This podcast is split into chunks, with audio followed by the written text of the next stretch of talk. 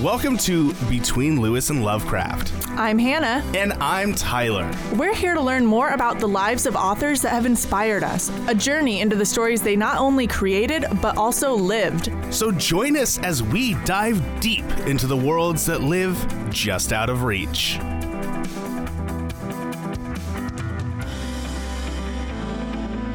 Welcome back to Between Lewis and Lovecraft. I'm too angry at my stupid computer to think of a bit to do. That was really bad timing. Yeah, it like really threw you for a loop 20 seconds before you were start supposed to start talking. All right, hold on. I'm going to we're going to try this again. Welcome to Between Lewis and Lovecraft. I'm Hannah. And I it's alive! Alive! Hannah, throw the switch! Oh, you you pantomimed that you were throwing the switch. You're supposed to be like, yes, last. Mm, of course. um, I thought we established last episode that I haven't watched like any of the Frankenstein adaptations all the way through. You don't need to have seen any of them to know who Igor is. Is that true? is that true? Is somebody help me out here? Is this a universal pop culture uh, concept that I'm missing out on? I feel like it's it, it's justified that that you could at least be like, yes. Like everyone knows who Igor is enough to go, yeah, no, that's that's a thing that. Okay, Tyler. We can't waste time roasting me because there's so many other people we have to roast in this episode. Yeah, this is a really, really fun episode. I'm really excited about. Uh, I honestly, I was like meh about Mary Shelley because I I don't know a lot about her. But then the more that we, the more that I learned about her, and then the more that I read Frankenstein, the more I couldn't wait to get started on this episode. I know you texted me a couple days ago something about a rant that you needed to give, and I was like, "Ooh, a rant." Yeah, yeah. We normally get sermons, but this time we're getting a rant. It's uh oh, that's a dumb thing that happened. I'm trying to look at my notes because I wrote it down. That's how much. That's how important. That's how passionate you were.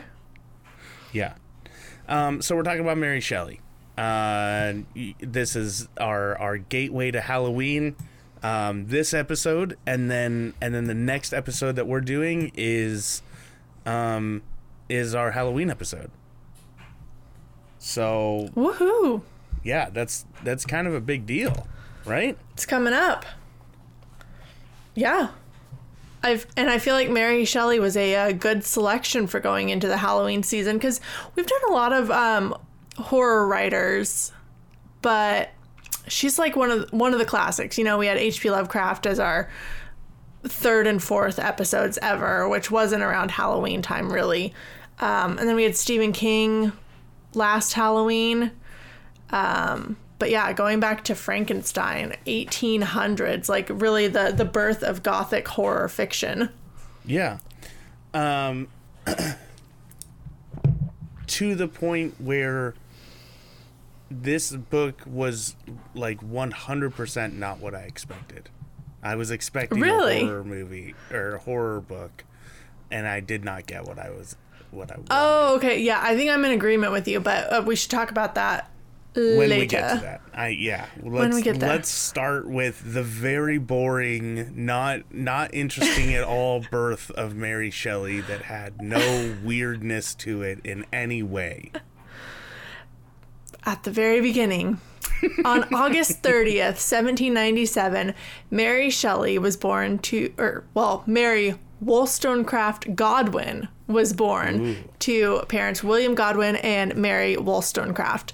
Uh, and as Tyler alluded to, her birth was uh, very, very consequential. Her mom died 11 days after giving birth because the doctor who attended to her didn't bother washing his hands, as was common back then, and yeah. gave her like some septic infection. Uh, and she died completely unnecessarily.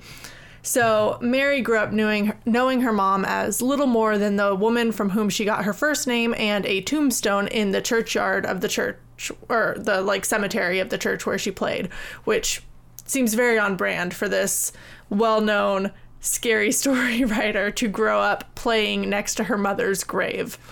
Yeah, I mean it's it's definitely it's weird. like, oh yeah, I just also happen to, uh, you know, I I write scary stories, and um, you know, I've I had a, a lot of heartbreak in my life, and uh, also, uh, my mom is a tombstone. That is that is how I envision her. Well, prior to becoming a, a, tombstone, Mary Wollstonecraft had a dramatic life in her own right. She was known as the founder of British feminism, most famous for writing uh, A Vindication on the Rights of Women, which was a hugely influential text um, in its time. And her father, William Godwin, was famous for writing An Enquiry Concerning Political Justice in 1793. This was a very controversial treatise that attacked marriage, schools, church, pretty much any institution he could think of. Uh, he was an atheist and an anarcho communist, which seems like a huge contradiction there, but whatever, dude. Uh, and he was a longtime bachelor who claimed not to believe in marriage, but wifed Wollstonecraft up once she got pregnant. Yeah. It's really easy to say you're you don't you know believe in marriage until you get married. And then it's like what happened? Did you just start believing or or what? He's such a hypocrite but yeah so their their little family, of course, Sand's mother, uh, lived in a 16 sided cluster of homes called the Polygon, uh, they had a lot of French neighbors because this was happening after the French Revolution and they had all fled to London. Um, and Mary had an older half sister named Fanny from her mother's previous relationship. So, already like a pretty unusual uh, family structure. Um, a little while later, her dad met a new neighbor named Mary Jane. A lot of Marys in this story, so yeah, try to keep so them all straight. Marys back then. Like and a lot of Janes. Any other name? Any other name? They cannot. uh, so he met this woman in 1801 and married her that December, breaking one of Tyler's cardinal rules. Yeah. Um, and this woman already had a son and a daughter uh, from a previous relationship. So their family's just getting a whole lot bigger. Um, and then in 1803, when Mary was about six years old, uh, Mary Jane gave birth to another son. So that's like a family of five kids now. Jeez Louise. Um, her dad's friends were all like quirky academic types, and she grew up surrounded by like very uh, thoughtful discussions about science and politics and just like really advanced topics. Um, Mary and her stepsister Jane would sneak out of bed and hide under a sofa, listening to them talking, um, and especially while Samuel Taylor Coleridge, who was a really influential oh, I writer, say Samuel L. Jackson. no. Samuel Taylor Coleridge read his Rime of the Ancient Mariner, which I don't know if you were forced to read that in Britlit, but I nope. was. Oh, well. I didn't. I wasn't smart enough to be in Brit Lit, Hannah. I could barely comprehend American Lit. well, I heard, or I was forced to read that poem in Brit Lit, and I can just tell you that I would not have snuck out of bed at night to go listen to Samuel Taylor Coleridge uh, recite it aloud. Sorry. Um, and I thought this was fascinating. Aaron Burr also showed up at their house at least once or twice. He was the former vice president who shot and killed President Alexander Hamilton in what? that duel in 1804. Uh, and so I guess he was living in London in self imposed exile between 1808 and 1812 and became friends with Mary's dad. So much is happening. So, you just keep throwing names at me and like they're interesting, but there's so much happening right now. It's like this was we see a lot of overlap in between like between famous authors of the time like people who are friends with other uh, we talked about it in the arthur conan doyle episode you know he was um, a big fan of robert louis stevenson and like they started corresponding with each other um, but this is probably the biggest uh, example of just so many names being dropped all over the place of other famous writers or just uh, politicians and stuff. It's crazy. Yeah, that's just crazy. It's nuts. Like, I mean, I- only know Mary Shelley for Frankenstein. Like, that's that's the only thing I've read from her. I have never read any of her poetry or anything else, short stories. I don't know what else she has.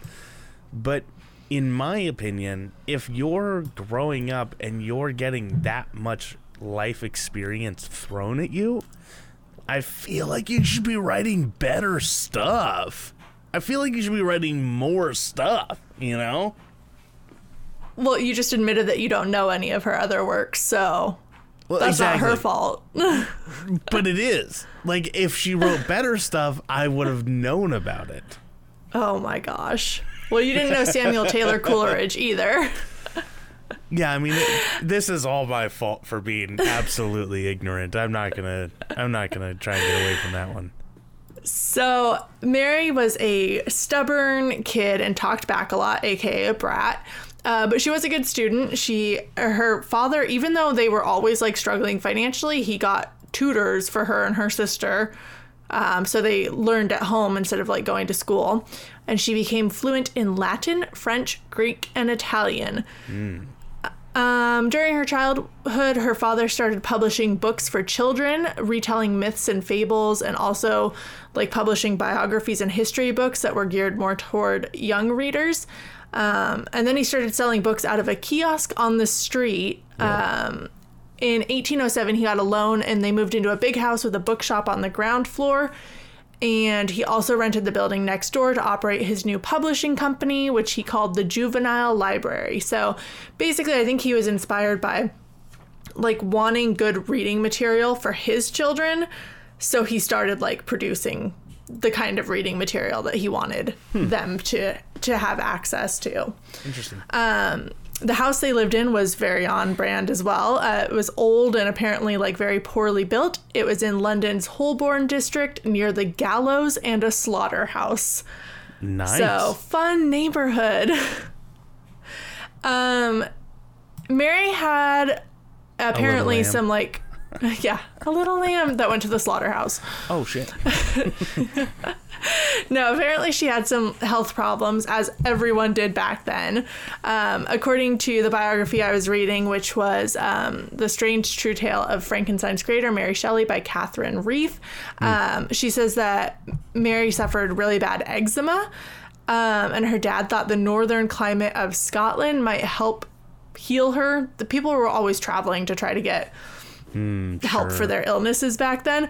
I think that maybe uh, it was because she was constantly fighting with her stepmom that Yeah, he she sent hated, her to Scotland. She hated having to compete for her dad's love because she's got. She went from having one sibling and her dad. Now she's got four siblings and another one on the way soon, right? And then and a stepmom who the dad loves more than her. Obviously, It just seems so weird to me that given he married this other woman when she was like three years old, like how could she really resent her? Like you can't really remember anything before you're three. I don't She know. seems very snotty, and um, I didn't see anything to suggest that like Mary Jane was a bad step. Like she she doesn't seem like an evil stepmom in any way. So I feel like young Mary Godwin Wollstonecraft was being a little brat. Yeah, all right. I just Um, I know I know what it's like to have a step parent, and uh, you know, deal with the fact that uh, you you also have step siblings.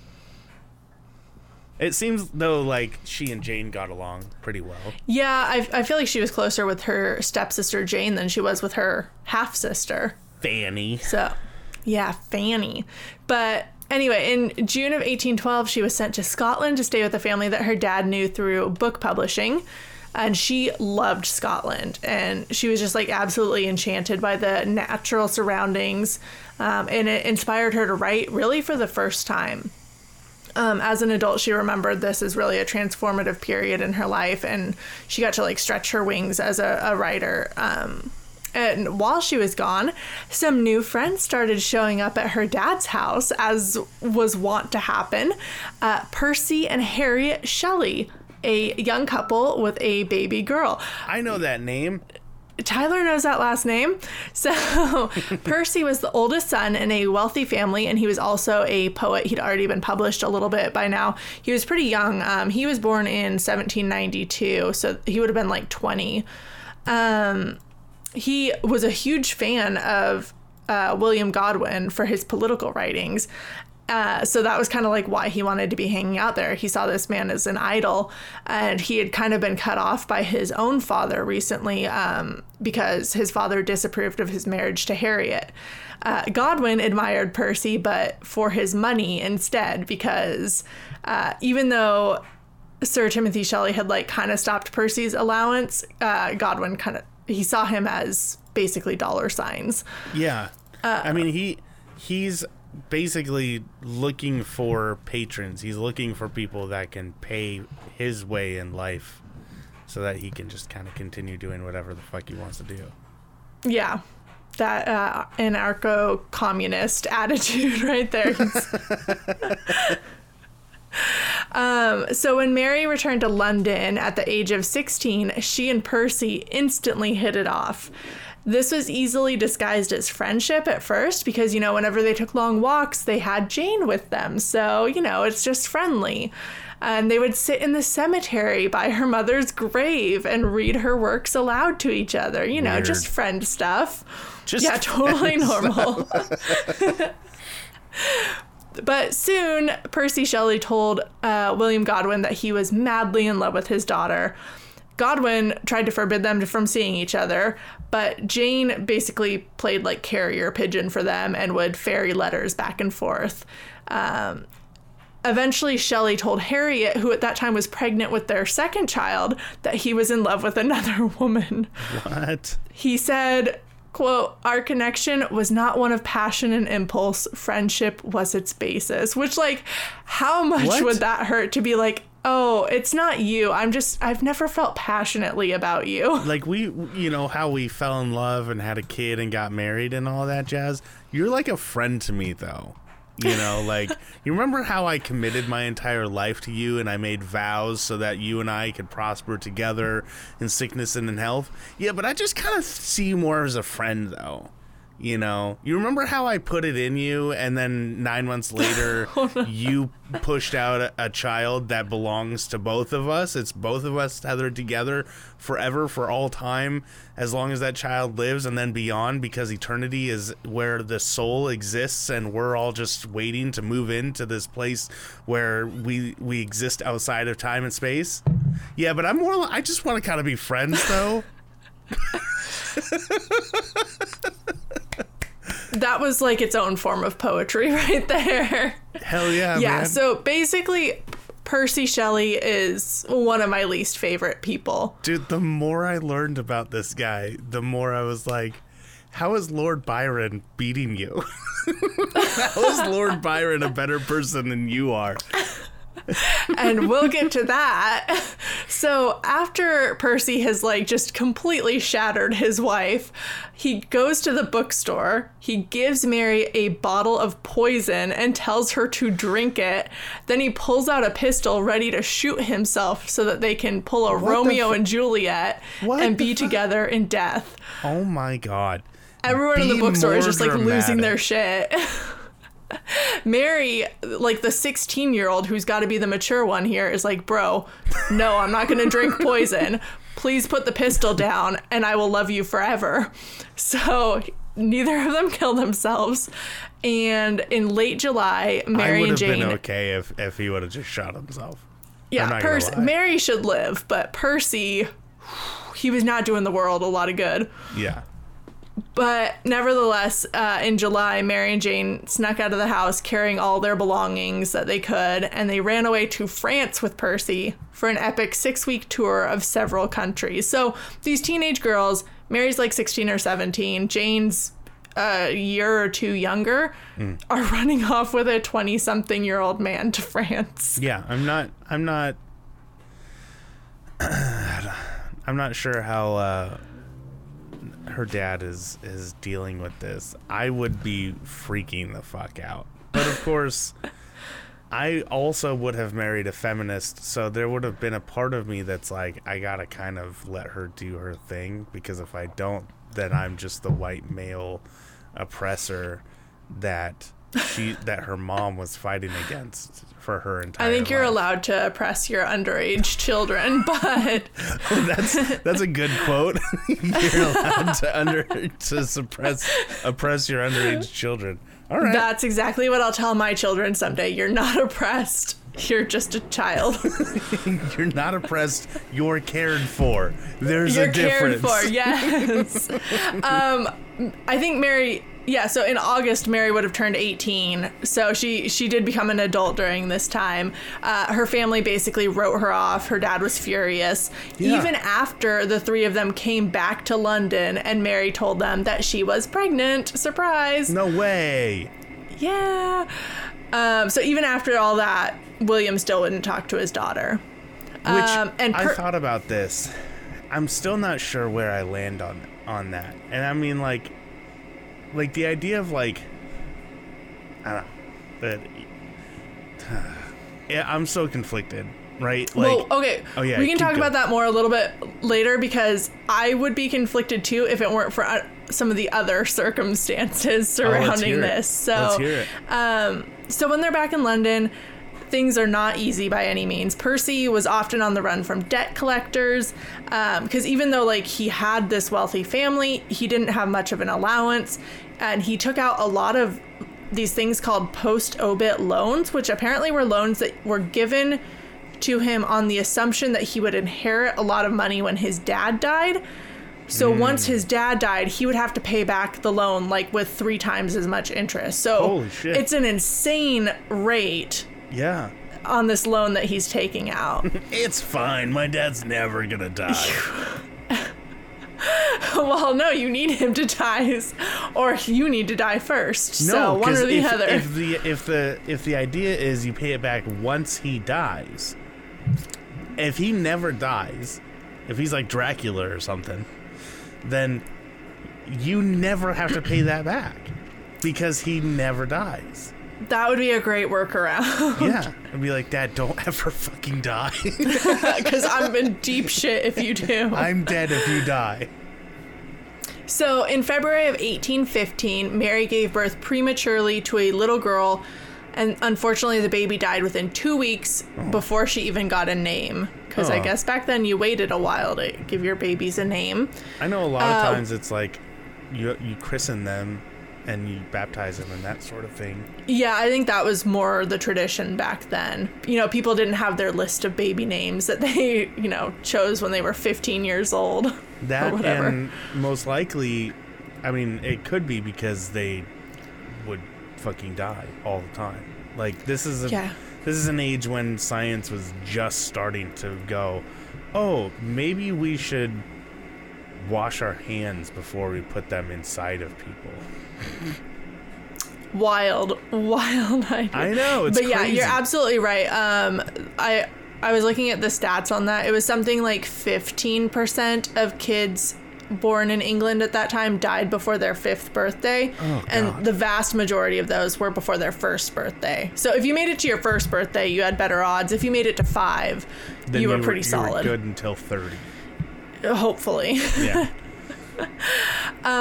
So within a few weeks, Mary got pregnant again, and she was getting sick of having her stepsister Jane around all the time by now. And she honestly thought Percy might like hanging out with Jane a little bit too much too. I think No there was way. a little, little No. tension there. Uh, so Percy paid to send Jane away to some seaside cottage for a while, and then Jane ta changed her name to Claire because she thought Claire Clairmont sounded glamorous. So. that does sound glamorous. Yeah. Claire Clairmont. So Jane will henceforth be known as Claire. Jane Claire Uh, Clairmont. Jane Claire Clairmont. In January of 1816, Mary gave birth to a healthy baby boy and named him William after her father, hoping it would persuade uh, her dad to forgive them. It did not, but Godwin did write to Percy asking for more money.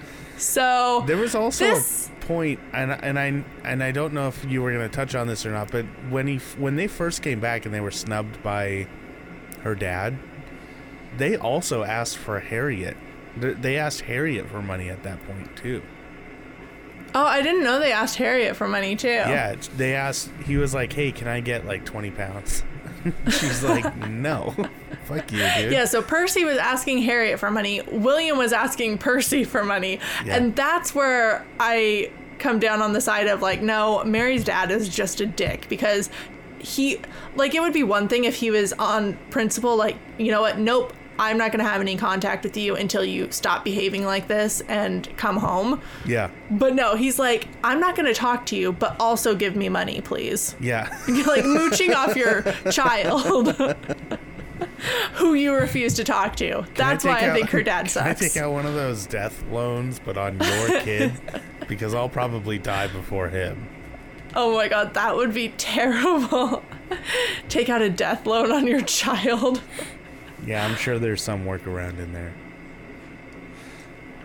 But yeah, so not not a good family. Uh, Claire, meanwhile, had started writing to the poet and notorious playboy Lord Byron. Uh, she was trying. Uh, she like had aspirations of being famous or something. She wanted to get in contact with him, and she was like kind of using William Godwin as bait because she knew that he was a big fan of William Godwin, like every other dude in 1800s England for some reason. Yeah. So she was he's like, "Hey, I'm in related to him." Realm, like he is, he's in the heart of people that are coming to, like they got, they're getting big names. He's helping them get published. He's helping them get their stuff out there. Um, and he knows. But everyone. he was knows also like a know- legend for his political writings For too. he like I think, yeah. yeah, So yeah, of, of course everybody loves him. It, it would be I don't I'm trying to think of an equivalent today of like someone that's someone that's inspired people to just kind of be themselves and reform and stuff away from the old ways. But I I, don't, I can everybody changes within you know a year or two nowadays. I don't know. I can't think Yeah. of anything good. So Claire was uh, successful. Pretty soon, she became the 17-year-old mistress of the 28-year-old Lord Byron. So that's a thing. Okay. That spring, uh, Lord Byron took off for Geneva, Switzerland on holiday without Claire. Uh, but Claire didn't want to let him get away, so she told Mary and Percy that they should go on holiday to Geneva too. yeah, and- totally. None of these people have jobs, so they just like packed up and left and went to the hotel where Claire knew Byron planned to stop. Uh, he got there about two weeks later, showing up in a fancy carriage with a friend, a dog, a monkey, and a peacock. I don't know why he takes like zoo animals with him everywhere he travels, but that's like his thing is just being over the top, flamboyant, and flashy. Because he has too much money and he doesn't know what to do with it. Yes. I'm I get so irritated when I think about the fact that there are people whose lives were just you know, hanging out. And for the next couple of months we're going to hang out by the beach. And then in a couple of months we're going to go hang out with some friends in the countryside. Then after that we're going to go hang out in the mountains at, at a lodge. And then we're probably going to go to another country after that and do some, you know, talking to people and balls and stuff. And, this is a family that's like supposedly struggling, not Lord Byron, but like Percy's living off Shelley of family. loans. Yeah. And Mary's dad has like no money at all. He's asking the dude who's living off of loans for loans. Yeah. So I I have no idea how they afford this. Yeah, I don't either. I really I don't understand how that mindset works. I mean, I would love to experience it if someone wants to just start paying me like I don't know, $500,000 a year or something. Then I can I can give it a try. That's And, the uh, amount where you feel like you'd be able to live like them. $500,000 a year? Yeah, hell yeah. Are you I think I could do it for less. Mm, maybe, but I'm we're talking about luxury. We're talking about like we're talking about a couple of months at the coast, a couple of months traveling the, you know, going on a train to go to the east coast to hang out with some friends for a month or so.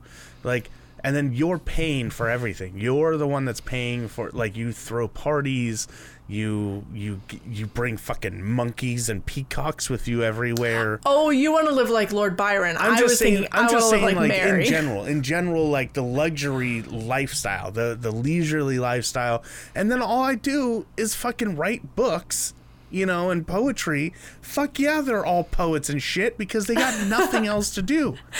Yeah, it would be very easy to be a writer in these circumstances. If someone just pays me five hundred thousand dollars a year, Just- I guarantee I can be one of the best authors ever.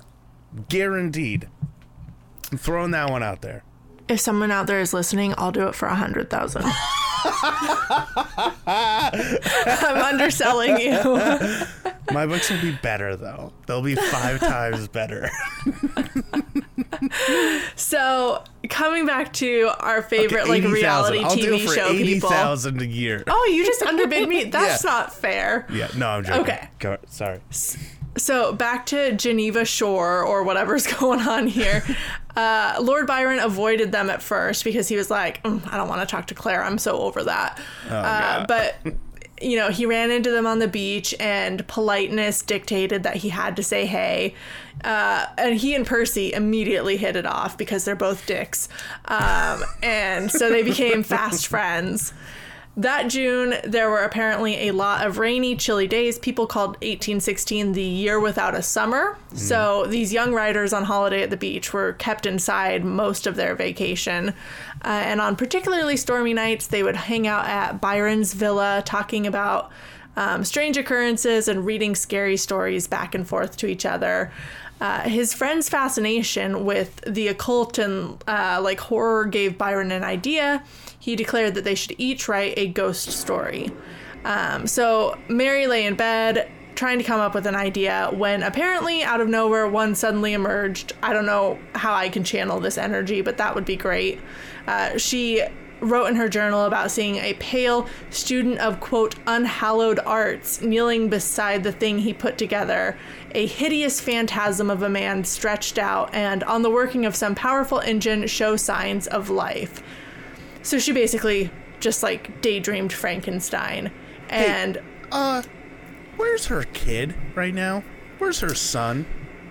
just sleeping somewhere being peaceful just he just hangs out in the giant manor He's- of Lord Byron by the by the lake yeah while she's just She might have. Uh. I know at one point they got like a nursemaid or whatever because these people who are living in debt somehow still can, Can hire afford- servants. yeah.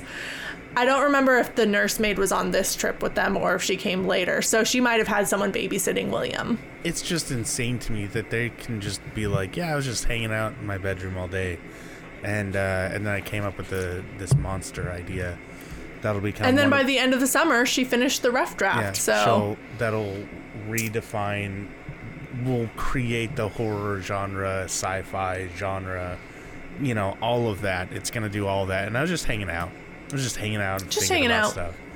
Uh, yeah, like honestly, I feel like people would have more kids if it were as easy as Mary Shelley makes it seem. Yeah. Uh, Minus all the dying. A lot of neighbors had uh, telescopes uh, that they would peer into the manor to catch glimpses of the um, parade of naked people running around and stuff, doing things. The audacity of it all. Yeah, didn't didn't Lord Byron like try to stop them or something or was like the hotel owner actually renting out the telescopes? I thought I saw something I weird about that. I didn't see anything. It was like they were capitalizing on Lord Byron being there. I, I believe I think he was such a big name at that point for being, you know, such a, a, a flamboyant and uh, audi- ost- ostentatious guy that Yeah. like his name preceded him. He was a celebrity at that point. Like people knew he was coming and they were excited, whether they hmm. pretended to be, you know, upset with him or not. They were excited about what he could bring to the air to where they're at. Well, he brought something to the Claire because she Oh, soon shit. announced that she was pregnant with Lord Byron's child. Wow. Well done. Thank you, thank you. I'm getting better. Yeah. Um, unfortunately, Lord Byron was already tired of her. He wrote to a friend, quote, I never loved nor pretended to love her. But a man is a man, and if a girl of 18 comes prancing to you at all hours, there is but one way. Good lord.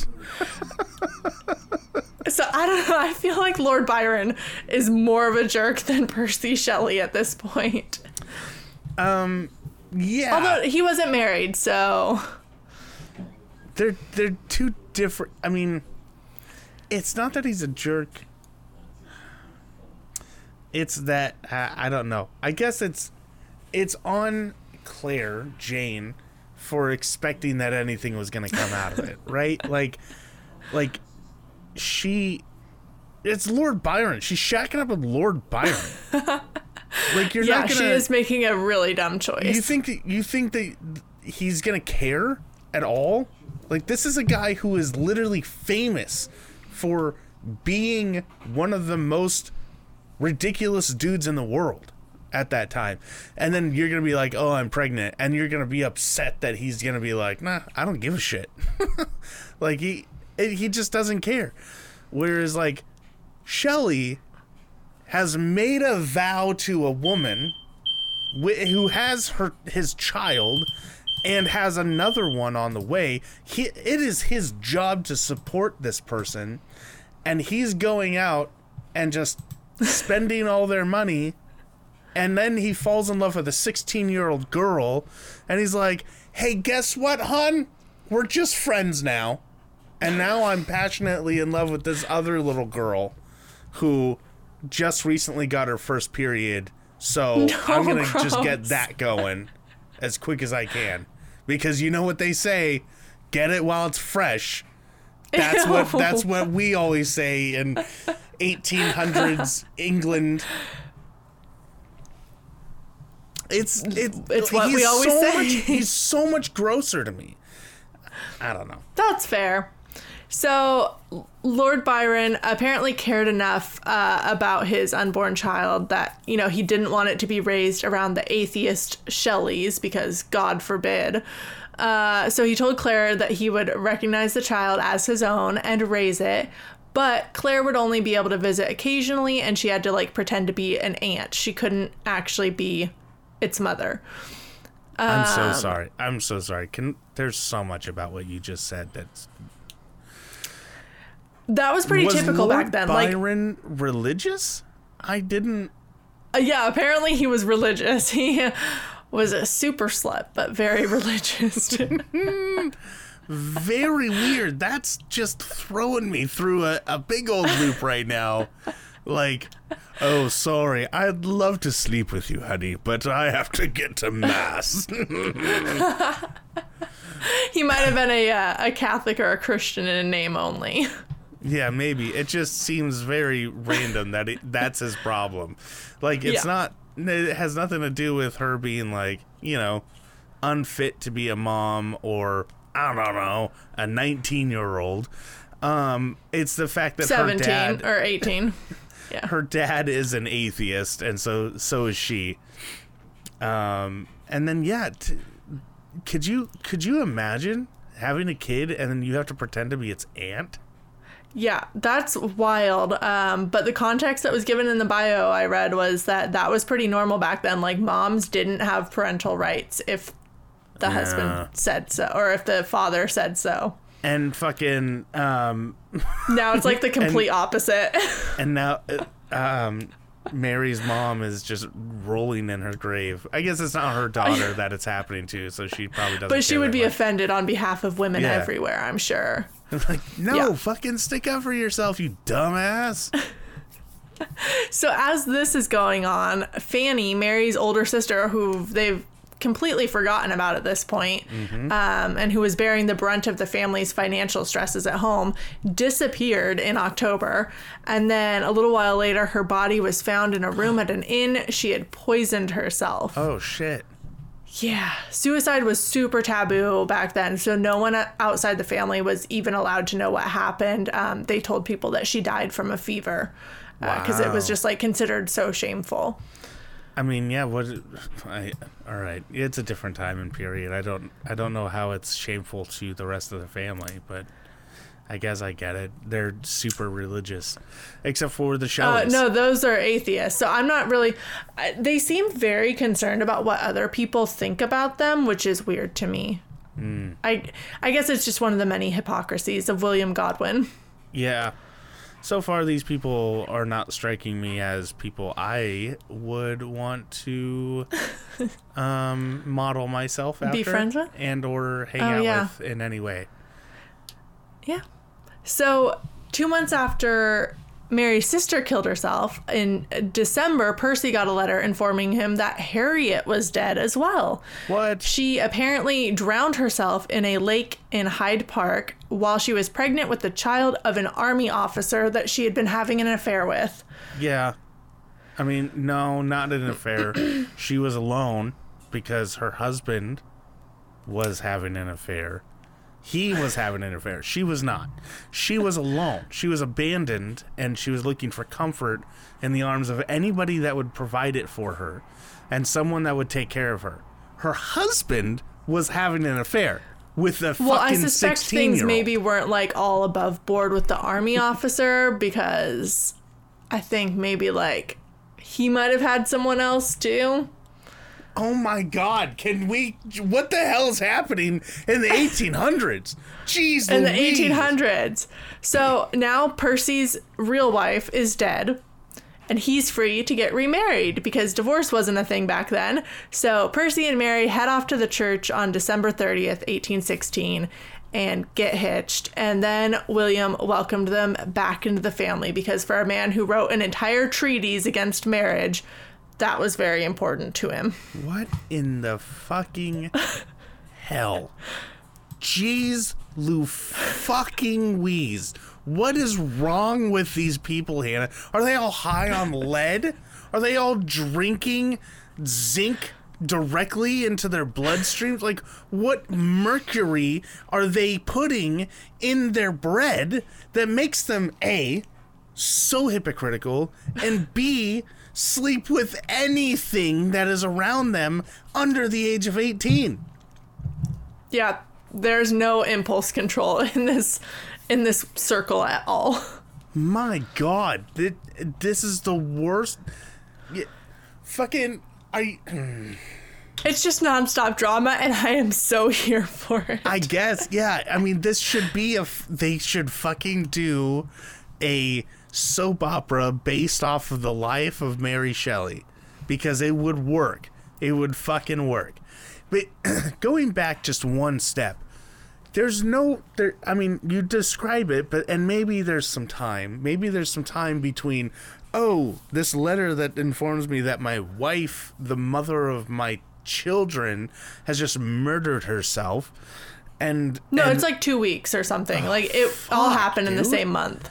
so there's no moment where where this guy where Shelley contemplates the fact that he is responsible for the death of a woman because he has left her, he has abandoned her, and she has been disgraced to the point of being with another man and is now carrying his child.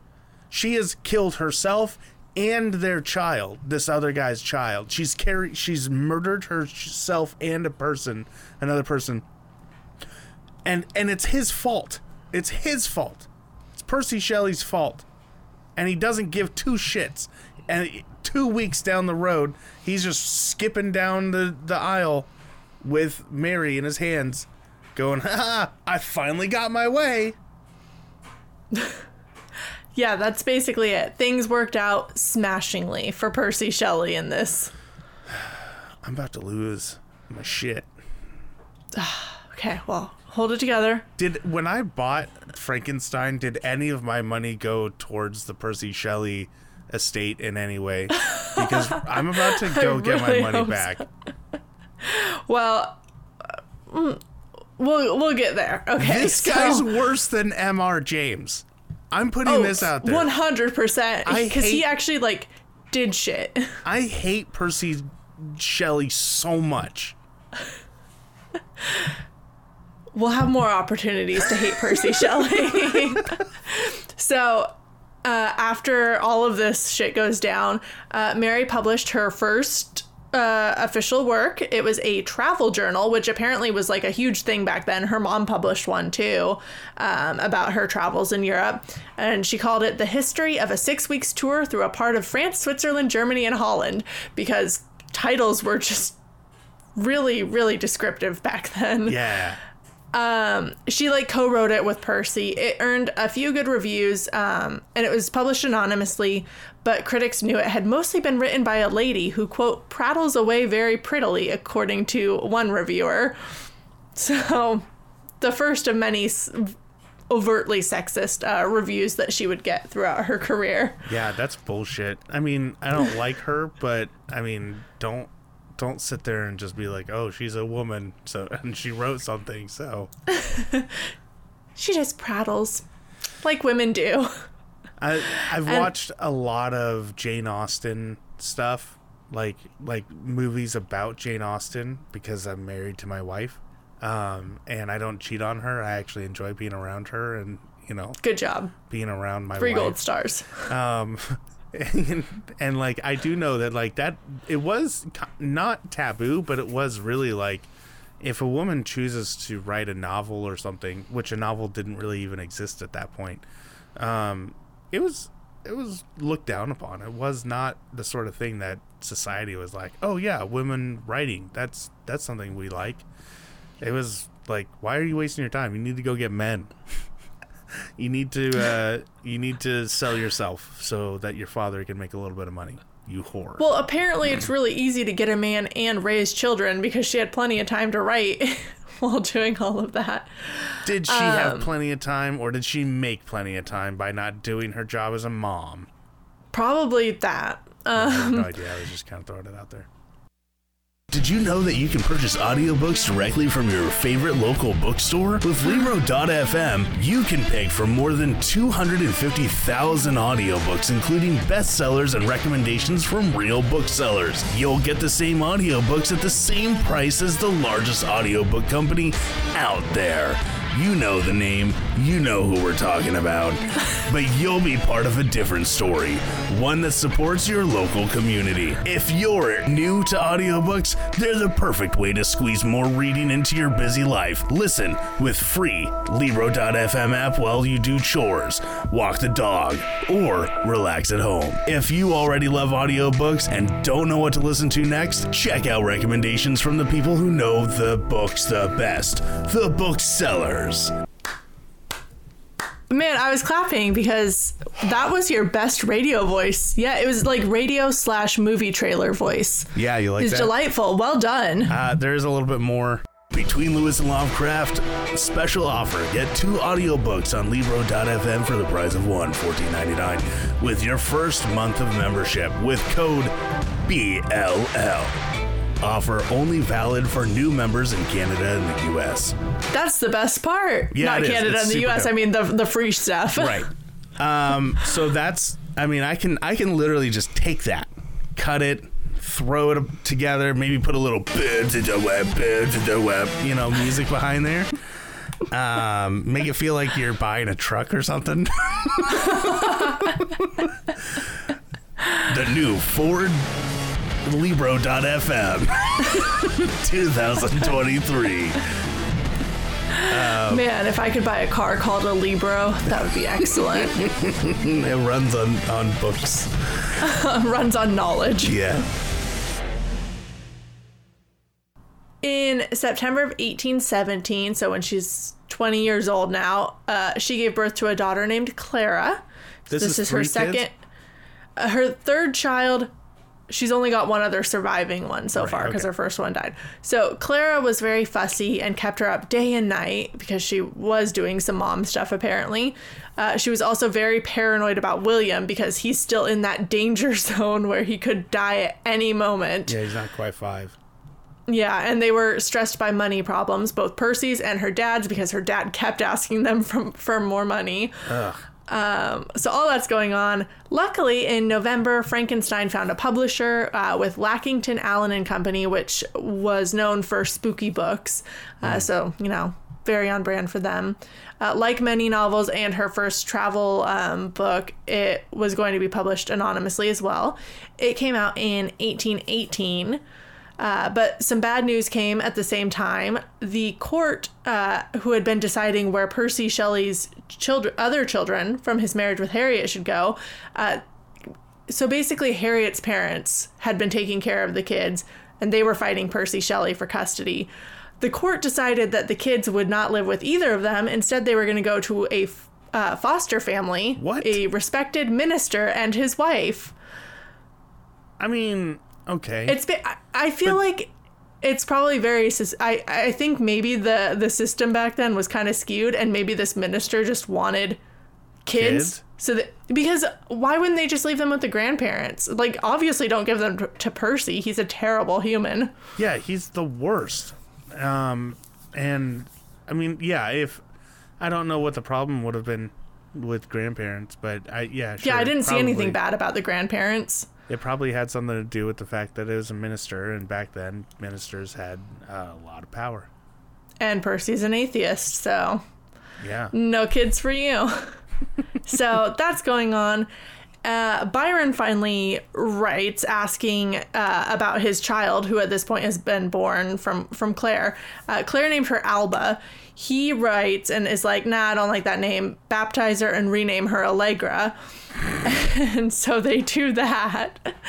and by this point, the the townsfolk where they were living thought that Alba slash Allegra was Percy's daughter with Claire, and they were starting to really not like these three people who were living in sin together. Oh so, gosh. yeah, so they sold all of their stuff, take out another loan.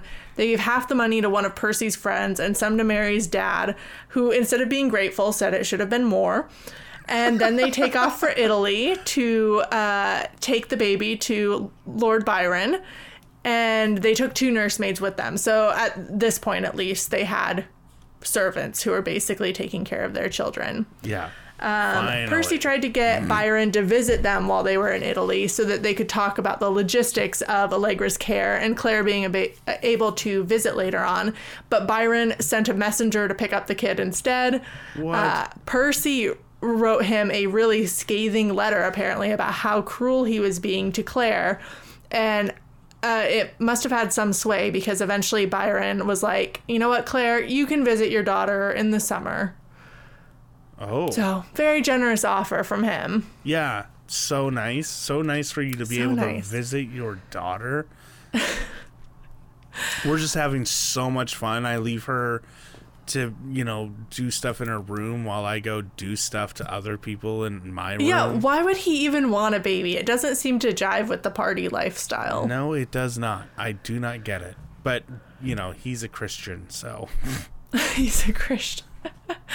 so while they were exploring Italy, uh, Frankenstein had become a smash hit. A friend wrote to them and said it seemed to be universally known and read. Uh, some critics, of course, hated it though because it was like dark and creepy and about like un unspeakable subjects. Uh, and one of my favorites called it "quote the foulest toadstool," which is delightful. So British. Nice. yeah, I'll August- this this Frankenstein book is foul toadstool. Uh, I'm gonna go back to reading uh, newspaper now. That's exactly what I pictured the reviewer sounding like while sucking on like a pipe. So, uh, when August rolled around, Percy took Claire to Venice to visit her daughter.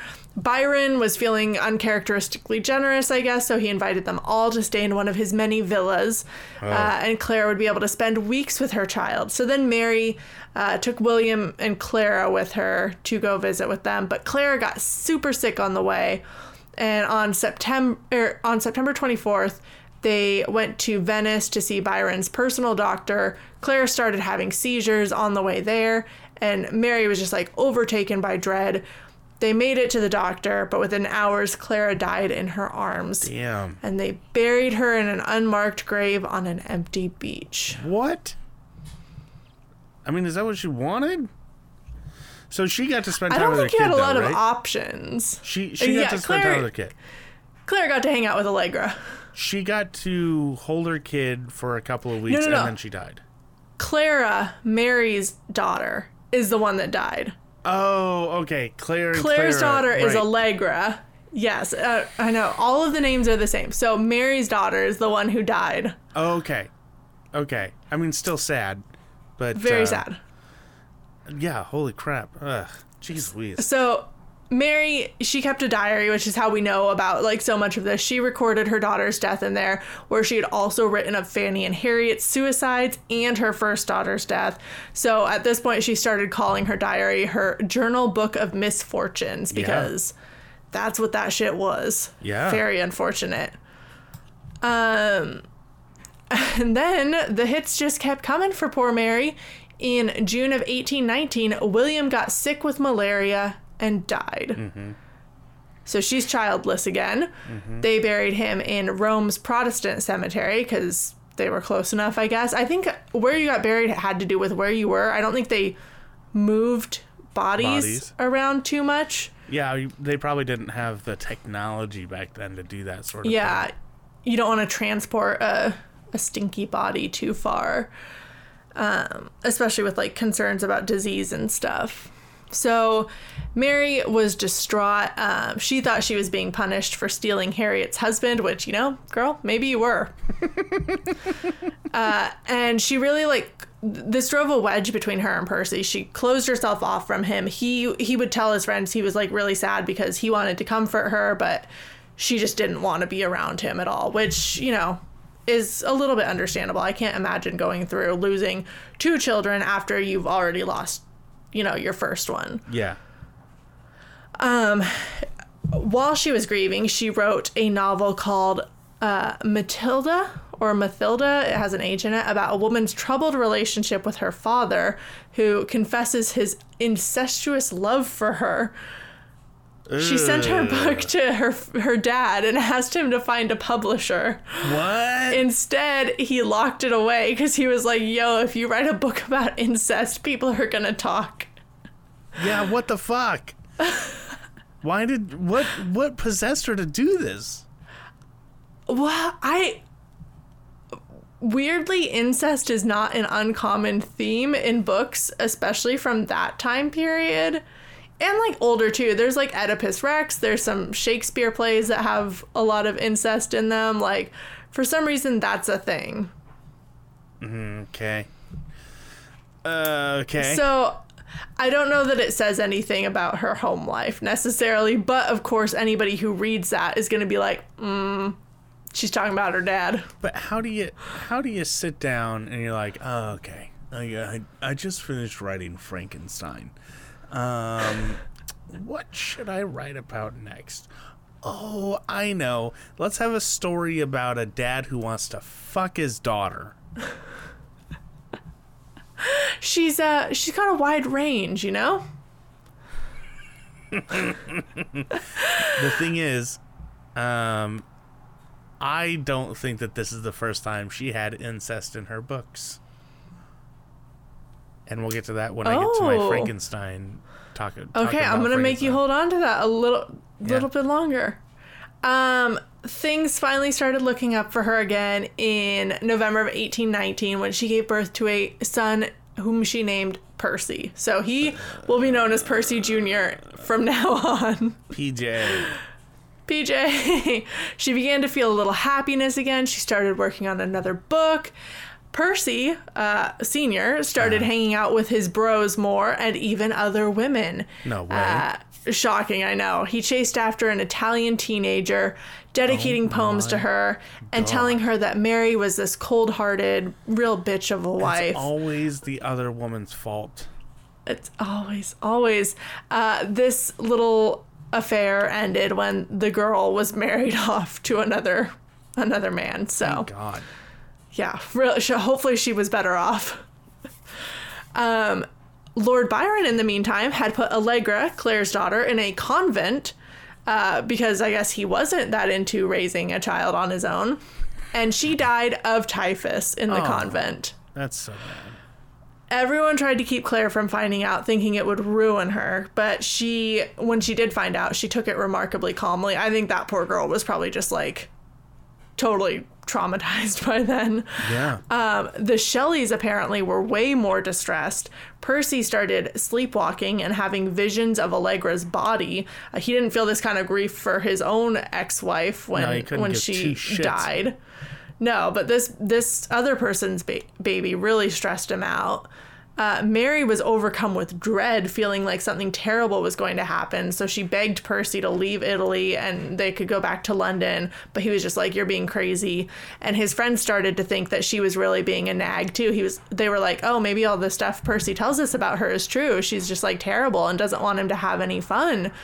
Um, and then one day in June, Mary collapsed in pain and they thought she was faking it, but she was actually having a miscarriage and she nearly bled to death. Oh my gosh. yeah. So these people are all awful. Yeah. Awful to marry too. Uh, soon after his wife almost died, on July 1st, 1822, Percy and two of his friends took their new sailboat out on the ocean. Uh, there was a terrible storm and the ship sank. The three corpses washed up several days later on the beach. Percy's was unrecognizable, uh, but there was like a book of poems that he carried around that was still in his pocket that one of his friends recognized. So they were like, that one's Percy's body. Oh wow. So Percy Shelley is dead. Thank God. I mean, oh no. I I'm mean, gonna sleepwalk because I feel so sad about this. Yeah. Let's see, he, he was 30 years old. So very, very young, tragically young. He was a A plus douchebag. One hundred percent, he's the worst person we've talked about on this show. The worst. That's I, and I'm comparing him to L. Ron Hubbard, one of the worst Oh, people no. ever. L. Ron Hubbard was way worse than Percy, I will say. But Percy was Percy was bad. L. Ron Hubbard like actually did crimes. Yeah, you know what? You're right. L. Ron Hubbard was the worst. It's hard. I forget about that. Me too. He's so bad that you forget about. you forget about. it. Percy's just like, oh, you want to throttle him. Yeah. Um. He's just such. He's so casual about how mean he is. This this episode has become more about Percy than Mary Shelley. It's just all the things her terrible husband did. So sorry to all the listeners who hear about all the the bad writer husbands. she- Percy was one of them. Is she blameless in in all of this though? It's hard to say.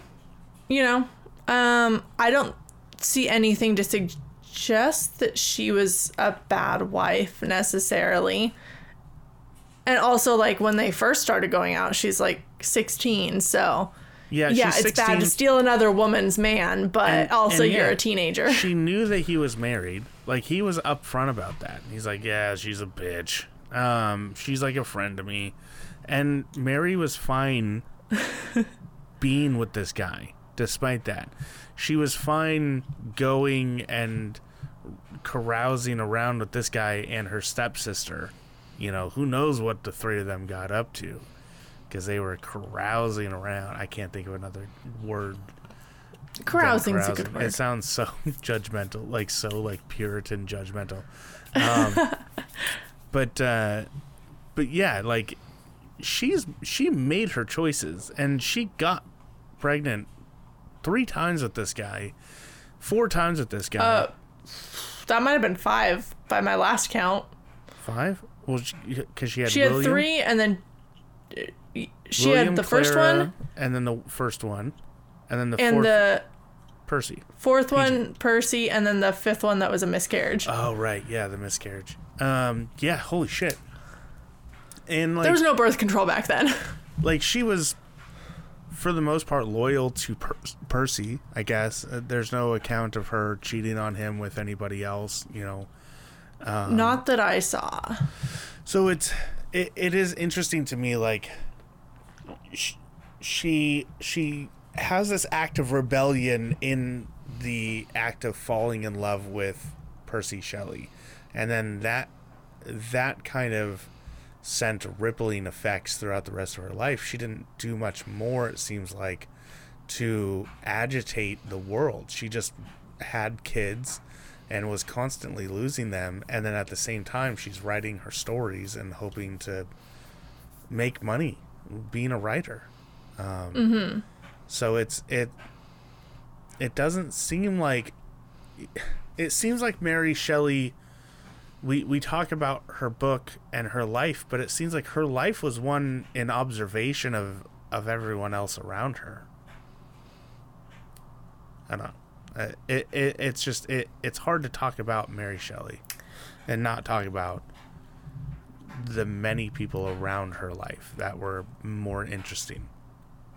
I think that's a fair point.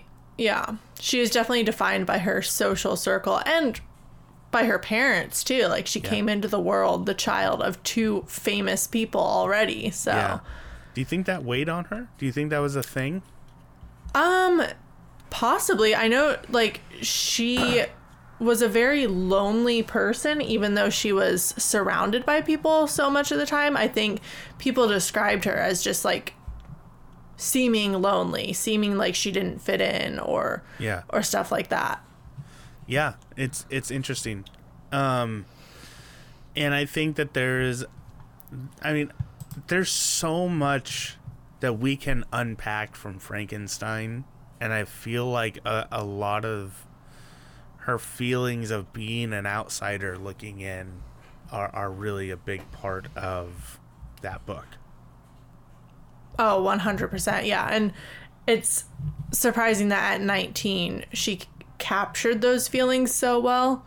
Yeah. I think I had to go back and think about that a few times because I'm like, oh, that's like, that's a big deal for someone so young to understand. Like, I would have expected that from someone in their 50s or even older, like, Right. just describing the human condition like that. Yeah, it, it is very impressive. It, at 19 years old, I was trying to just bike to, to work in college. and that was that was it. That was my life. You know, like I didn't do anything. I just kind of existed. She is someone who um who took in the world and was able to understand it enough to put it into a book that is still to this day considered, you know, one of the best horror stories ever written. Um, and I fully disagree with that because it's a stupid book. You didn't like it? I did not like Frankenstein.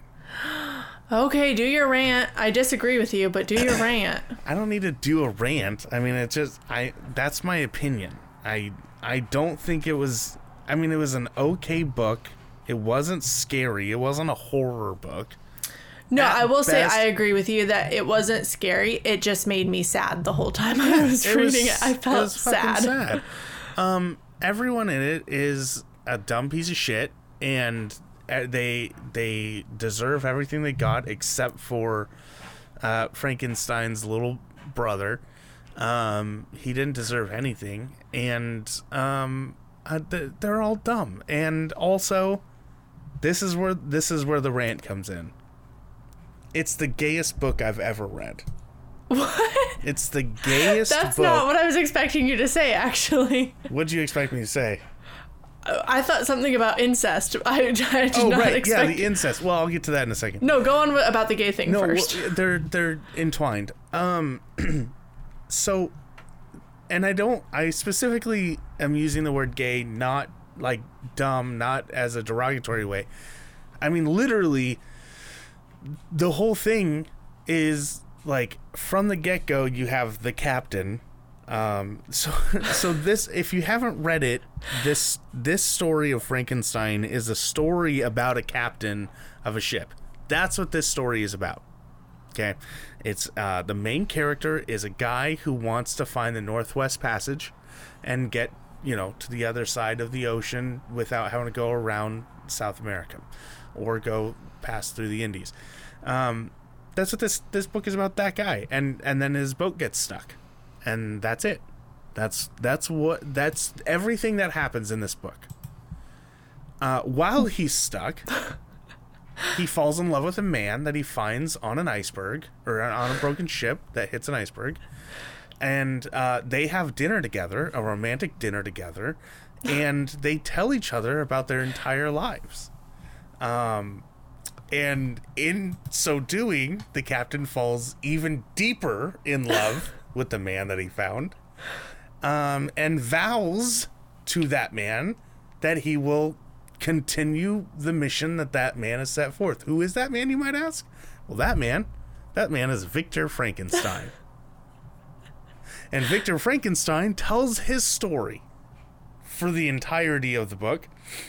And you're reading a letter that the captain has written to his sister about this man that he has fallen in love with to the point where he has remembered verbatim every single word this man has said and then written it down on in a letter to, and sent it to his sister.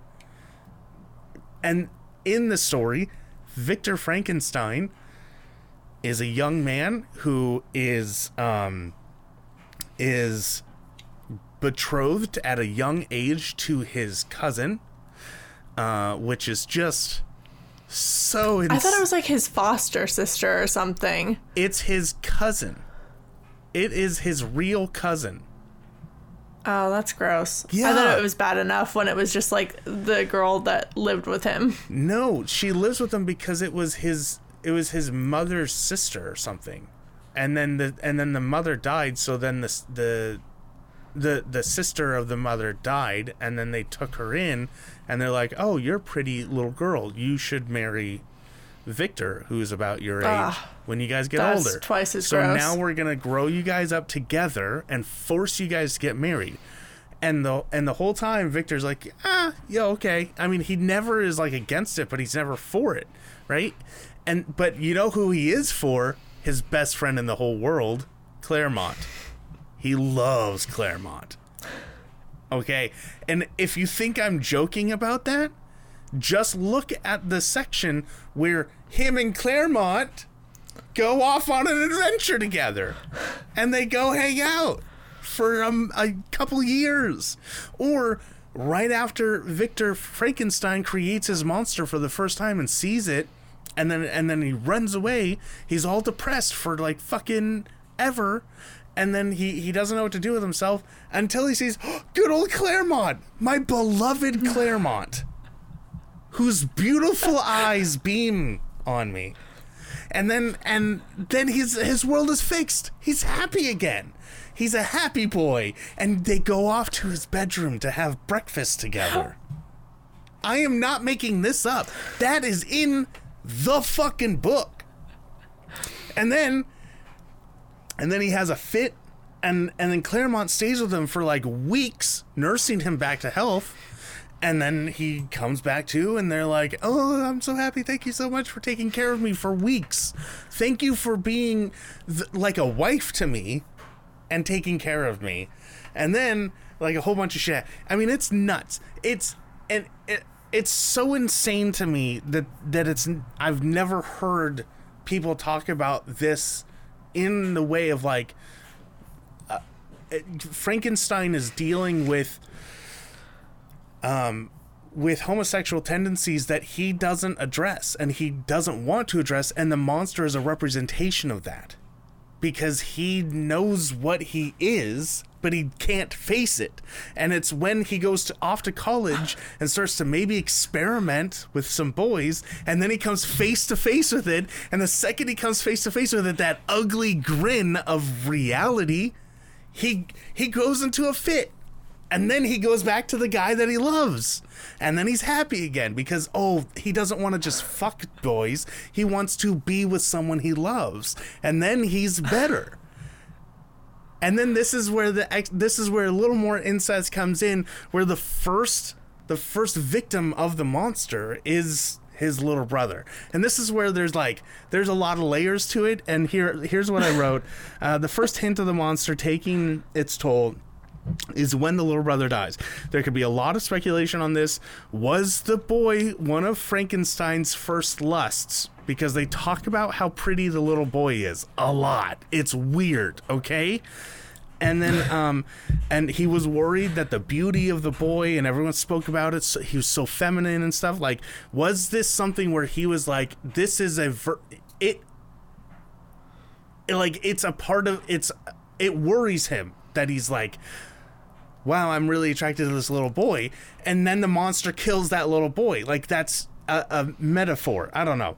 Uh, the woman accused of killing the boy was more than a friend closer than a sister to frankie's girlfriend. Um, so the woman so the little brother dies. It's the monster that kills it but the monster um, frames a woman. And that woman is is in um uh, catherine's elizabeth's i can't remember her name Elizabeth, I think. elizabeth elizabeth elizabeth is frankenstein's girlfriend cousin slash sister um and and this woman who gets framed and elizabeth are like fucking close. She literally calls her closer than a friend, right? Like like there's there's a little bit like again, there's a lot of language that's in it that's I'm like this is really really flowery.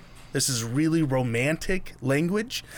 And uh and so that was is that the monster where Frankenstein goes, No, I want to be with that girl because I want to be a heterosexual male. I don't want to be a homosexual male. But I also know that Elizabeth has a, heter- a homosexual relationship. So this monster is going to kill the little brother who I'm slightly attracted to and then frame it on that girl because she's she's in my way of having the heterosexual relationship.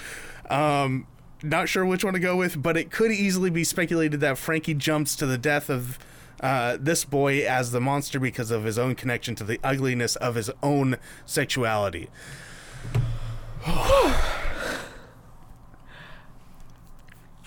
so that was. that was. I'm You not joking. I'm not joking. So this is this is so much further. This is so much beyond like the incest thing that happened in Twilight. When I'm reading Twilight, I'm like, oh, this is kind of weird.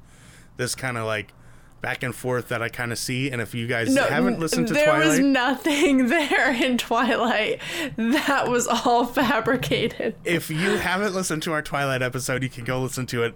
Uh, there was that conspiracy that uh, Bella was sleeping with her dad. This is way, way more solid. I will give you that. Thi- Um, this has some actual weight to it, and it's in the language. Yeah.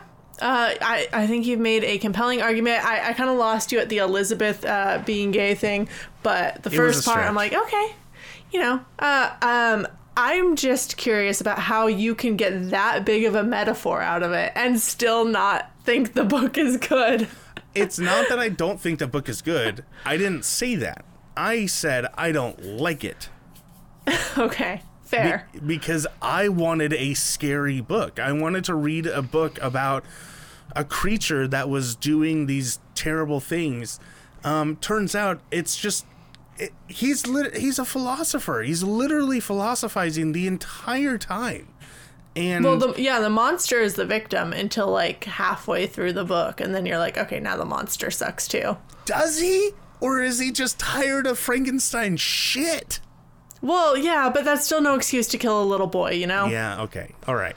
I I guar- I can't get on board with the fact that he killed a little boy and I think that that's why she did that because everything he says, everything he does after that is justified in a in a way, right? Like murdering people isn't super justified, but he's like I I can't help it. Like I I just show up to talk to people and they freak the fuck out, man. Because Yeah. you made me this horrible monster. Yeah, he's a very sympathetic monster, which I don't want a sympathetic monster. I want a scary monster. I would even be okay with him philosophizing and still be ghoulish. Like the only ghoulishness we get is really like two or three parts. Like when he first wakes up and he's and he looks up at Frankenstein. Frankenstein's like ah! Ah and runs off. Or when Frankenstein's about to make uh, the the bride for the monster, and then um, he looks up and sees the monster staring down at him with this evil and crackling grin. And it's like, bro, he's just excited about fucking. Are you serious? Like, he's so excited to have a girlfriend. Don't be mad at him because he's smiling. You're giving him what he wants. Frankenstein's the real monster. Frankenstein Yeah. is the bad guy throughout the Frankenstein is the bad guy.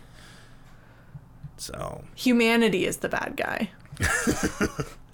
the trippiest part was li- was the fact that I'm I'm listening to the narrator was a woman, so I'm listening to the letter that is being read, right? So like so I'm I'm hanging out at this woman's house. She gets a letter from her brother, right? And and she's now reading me the letter from her brother.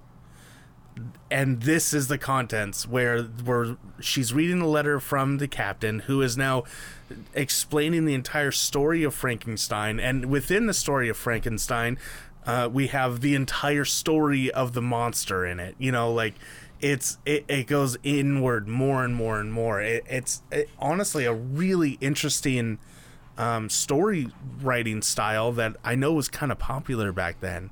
Um, but it like it gets trippy after a while when you're like, how many stories deep am I at this point? Yeah, moment? there's a lot of layers because when I got to the end, I definitely forgot that I was reading a letter by the captain. yeah. Um, and I kind of like forgot that it was the captain talking and not Frankenstein. So there was a part where I went back and I'm like, wait, who just died? Like, who's looking at the monster now? Yeah. I have no idea what's going on. Um, but yeah, once I got like back on track, I was like, oh, I kind of like this style, but sometimes a little bit hard to follow. Yep. It's it it is an interesting book. It's and this is what I told some friends. I was like, it's basically like reading Jane Austen but way more gay. That's what it felt like. Is that going to be this episode's t-shirt? like Jane Austen but gay. but way more gay. but way more gay. And it's just got like Frankenstein on there. I'll try and work on that. I did try and work on the uh, make October great again. I made the um, the pumpkin with a wig, but I can't find like a design to go with it, like the words and stuff. So I'm I'm still working on that one. Uh, hopefully, I'll have that ready by um, by Halloween. Uh, and I guess now I have to do like Jane Austen, but way more gay. But Um, okay, that wasn't as ranty as I thought it was going to be. Um, it was more conspiracy. Yeah, that's it. It's a solid conspiracy theory, you know? Are you? You had like, me in the I- first half. Do I actually have I like convinced you? Yeah, okay. It's convincing, except that I know dudes back then were way more gay. Like as Like, far as their their as their flowery speech? friendships. Yeah. Yeah, and their flowery speech. Because we've run into that before with like the letters that, like the Grimm brothers, they would write those very flowery letters to each other, being like, oh my God, I love you so much, and my heart just breaks being apart from you while you're off at this university. Yeah, it's so Um, weird, and I, and it is like a culture thing. It is like a time period culture thing, and I just I have a hard time with it, you know. And and I know that in my heart. Like even reading this book, I, the whole time I'm like, I know that this isn't it. I know that it's not supposed to be this, but 2022 Tyler really cannot help but hear the gayness. And Yeah. like and see a metaphor. And I, and I don't know like I don't and I don't I don't mean for it to be like you know the monster represents being gay and that that means that being gay is bad or ugly or anything. I think it's more a metaphor for Frankenstein's struggle with his sexuality is the idea. And and mm-hmm. he can't be okay with it. And the more he tries to be okay with it, the more angry he gets, and the more, um, he, you know, embedded in himself he becomes. and it and it slowly killed. I mean, the other part. Okay, here's there's a whole nother part, Hannah, that I didn't even get to. The fucking the whole part where he's like he's like, hey, I'm not gonna make your mate. I'm not gonna make your your mate. And so f- the monster's like, oh, fine, then I'll see you on your wedding night, buddy. Right? And he thinks that that means the monster's gonna kill him on the wedding night. We all know, all of us know what he really means. He's gonna kill the wife, right? And and it's it's so interesting how he suddenly he can no longer be excited about his wedding night because he knows that he has a decision to make. Either he admits that he's a homosexual and he wants to just be with men, or he can lets it consume his life and he's going to marry this woman no matter what. And when he does that, he either kills himself so that he can be with his wife so that he can be a married man or or his wife dies because he is metaphorically killing her by not accepting her because he can't because he's a homosexual right and so like you have this setup this perfect setup for this metaphor where the monster then comes in his homosexuality his struggle with his own sexuality kills his wife and leaves him abandoned This this is the Frankenstein remake that we need actually. I everything you're saying makes sense. It's a beautiful metaphor. It is a beautiful metaphor. It works so perfectly well. It's insane. I don't know how it's not this. I think this should be our, our listener question of the day. Like, write in and tell us if you think Frankenstein is the gayest book ever written or if Tyler's on crack. It, maybe not the gayest book ever written. There's a lot of lot of stuff, especially nowadays, that has a lot of you know gay stuff in it because we're a lot more open and accepting of that. Okay, well, stuff today is like legitimately gay. Yeah, exactly. Is this the gay? Is, Is this, this- a metaphor? Yes. Is do you think that this is a metaphor? Give us your opinions. We want to read them. I want to hear you break my uh, conspiracy apart, or I want to hear you confirm it. Give us more ammunition for this. Uh, if there's other classics that you know, like Doctor Jekyll and Mister Hyde, is is that? We don't know. Let us know. Okay, are you done with your rant? Yeah, I'm done with my rant. Okay, we've been going a long time. I'm gonna lightning round through the rest of this poor lady's life. There's more. She, just her husband died, bruh. Oh, She's I- still like in her 20s. Yeah, I forgot. Um, so Percy's dead. Uh, they can't take the bodies anywhere, so they cremate them on the beach. Uh, while they're gather, gathered around the funeral pyre, Percy's weird ass friend reaches in and breaks off a piece of his jawbone to keep as a relic. Burning his hand in the process. Then another friend took a bone too, and when the fire died, somehow the heart was left behind. because one of the friends he had so he had a um a disease or whatever that was slowly calcifying his heart. Oh. yeah so he would have died of a heart attack within a year or two is what they think. But he died of drowning. And so his heart was being calcified as he lived Okay, so that's how it survived the fire. It was sitting in the ash. One of the friends took it, but then Mary was like, Yo, I'm his wife. I should get to keep his heart. Yeah. Lord Byron took her side, and so the other friend relented.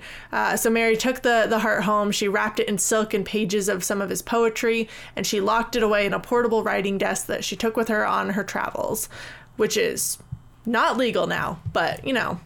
Again, a very Mary Wollstonecraft Shelley thing to do. yeah Um, after Percy died, his dad, that dick, did not give her any money, but he offered to take her son away from her, from her, which she Oh, declined. that.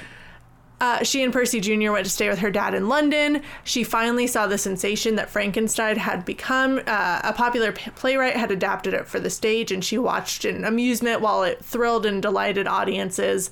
Uh, she earned nothing from any staged versions of her story, apparently. So bullshit despite being like a best-selling author, she didn't get any money from that. Um, in 1824, she learned that Lord Byron had died of malaria at age 36. She wrote, Why am I doomed to live on seeing all expire before me? Which is like the theme of this poor woman's life. Yeah. Uh, two years later, she published another novel, The Last Man, set at the end of the 21st century. So, this was a futuristic novel where instead of a king, England had an elected leader. Imagine that. Uh, war and plague were killing off the world and there, until there appears to be just one man left. And again, this one had heavy themes of like loneliness and just being isolated from others. He almost seemed like Frankenstein's monster, like wandering the world trying to find a mate. Huh. Interesting. Um, Uh, that same year, 11 year old Charles Shelley, so Percy's first son with Harriet, died of tuberculosis. So now Percy Jr. was the heir to the, the fortune. Uh, Sir Timothy increased his yearly allowance to 250 pounds, which would be about $21,600 in US dollars today Hell yeah. not bad for a small child. Um, she published a couple other books after this. Eventually, she realized that you know the books were selling very slowly and it took a lot of effort to write novels so she kind of stopped. I think in her whole career she published six or seven novels total as well as some short stories and poems. Um, her dad died in April of 1836 at the age of 80. Uh, he had asked to be buried with his first wife, so Mary's mom, not the woman who had been taking care of him for the last 40 years. So Oh. William Godwin was the absolute worst Yeah. until the Oh day he died. Um, in August of 1838, Timothy Shelley finally gave permission for an official edition of his son's work to be published. So he had been like super possessive of Percy's work and his brand. He like wouldn't let Mary write anything about her deceased husband at all. Um, so a publisher paid her to write explanatory notes for all of the poems in this book. She snuck in some biographical info too, but avoided the salacious bits so her father-in-law wouldn't get mad.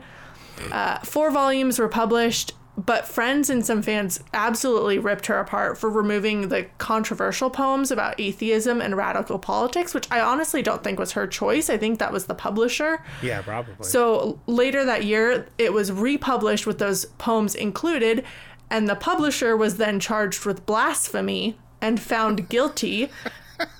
But he received no punishment. He was actually the last person tried for blasphemy in England, although it technically remained on the books until 2008. Whoa. All right. And getting into her later life, so her son Percy went off to Trinity College.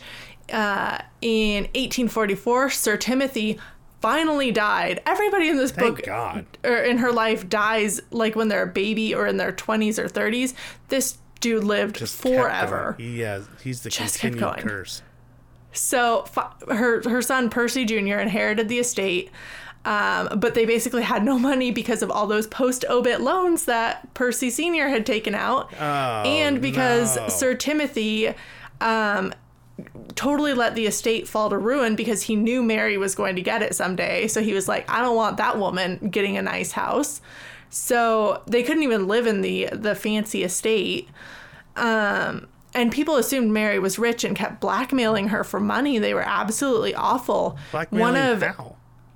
one of the instances that like really stood out to me was one of Shelley's um, cousins threatened to publish the court proceedings from Percy's custody battle over his two other kids unless she gave him 250 pounds. So she did. Jeez Yeah, I would have just been like, who cares? But she really wanted to protect Percy's legacy, I guess. Uh, fat chance lady. Yeah, that ship has sailed. Um, her son Percy Jr. had no ambition or talent, but Mary befriended a young rich widow and then introduced her to her son. They got hitched and moved back into the estate, which the new wife had plenty of money to restore. Um, they moved around a little bit more, like something about the house. I suspect mold maybe made the wife ill. Um, so in 1849, they moved back to London. Uh, Mary's health was deteriorating rapidly in late 1850. Um, so she would have been like 53 years old. Yeah. Her left leg went numb and she was confined to bed and then on January 23rd, 1951, she had several seizures and went into a coma. She died on February 1st. Oh wow. Yep. So she was still very young too. I mean, considering her dad lived to 80, she died at what, 50, 54. 53 and a half ish? Yeah. I mean, yeah. did- After a very she- sad, tragic life. after she wrote the um the Last Man or whatever it was, did she do much writing herself? Um, I think her last book was Falkner in 1837. So at the time of her death, she hadn't published a novel in 14 years. She she did a lot of like small writing to make money. She wrote um like little bio- biographical blurbs for reference books about other famous authors and stuff. Um, and one cool thing was that she made sure the publisher included female authors Nice. in their their reference books. So she a lot of her goal in her later years was to write in a way that made her money, Yeah. which makes sense. She had to pay the bills. Yeah, single because mom. everybody, everybody that was, um, um, everybody that was pretending they had money to take care of her, uh, was dead, and it all caught up with her instead of them. Fucking Shelley, fucking Percy Shelley, dude, Percy Shelley's the worst. the worst douchebag. um. All right. Is there anything else, Hannah? Because this is uh, with my No, I- conspiracy and this lady's uh, enriched life. I have no conspiracies. Uh, it just all came full circle. A year after her death, her son unlocked that portable writing desk and found his father's heart inside. Oh God! just the icing on the cake. Uh, so you liked Frankenstein? I like it as a work. Like like I said, it, it didn't scare me. Uh, it just made me really sad. Like I was depressed reading it. It is. It is basically a gothic romance, right? Like, Yeah. It is. It is not. It was not written to be a horror book. It was not written to be this this big scary book that we are used to. You know, like Stephen King or something. It was written to have a, a paranormal, a supernatural thing that takes place within the life of a gothic, you know, story um, which most gothic stories I think have ghosts in them.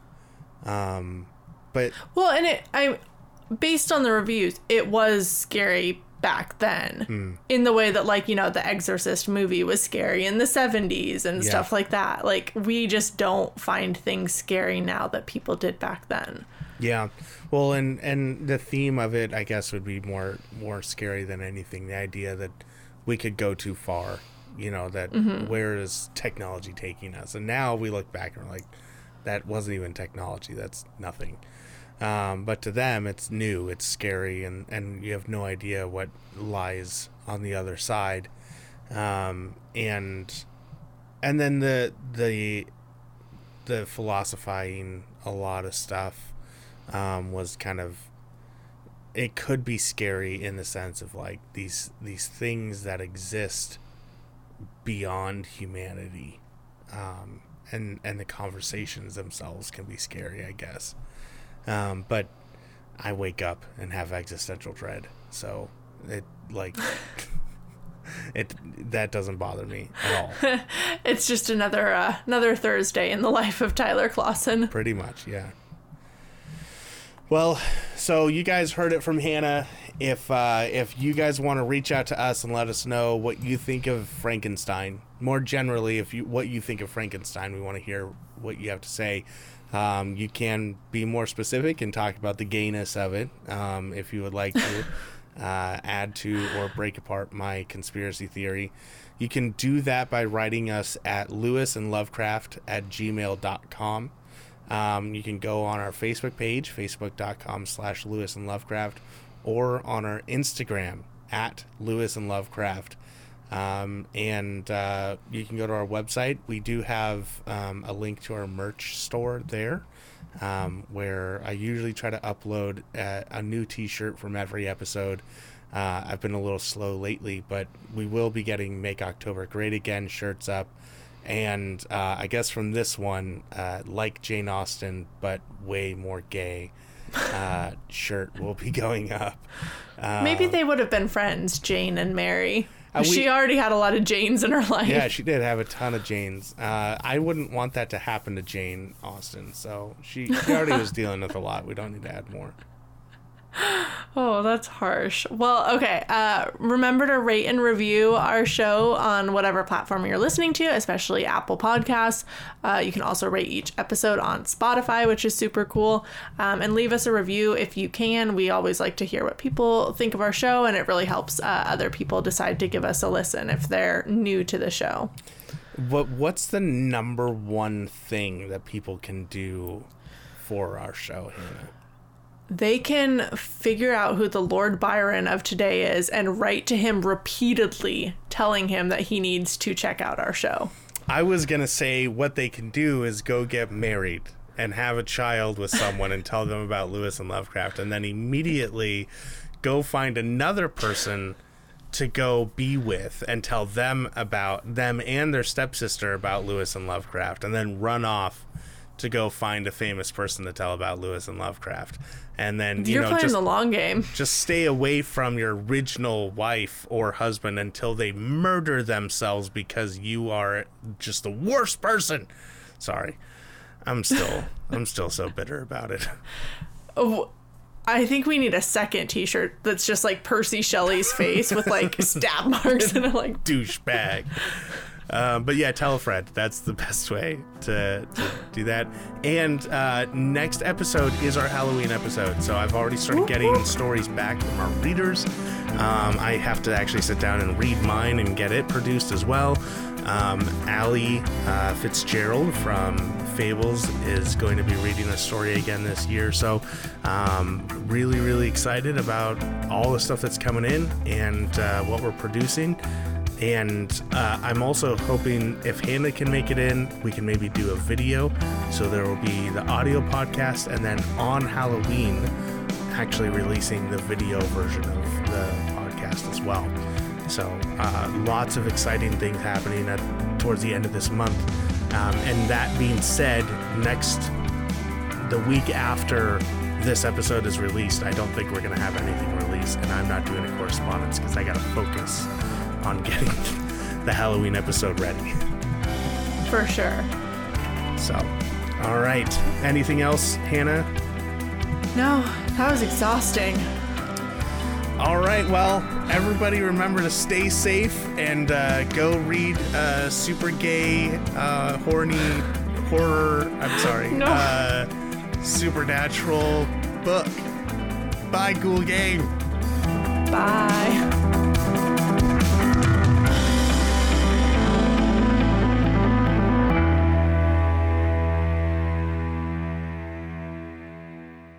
Then I will say good night. Good night.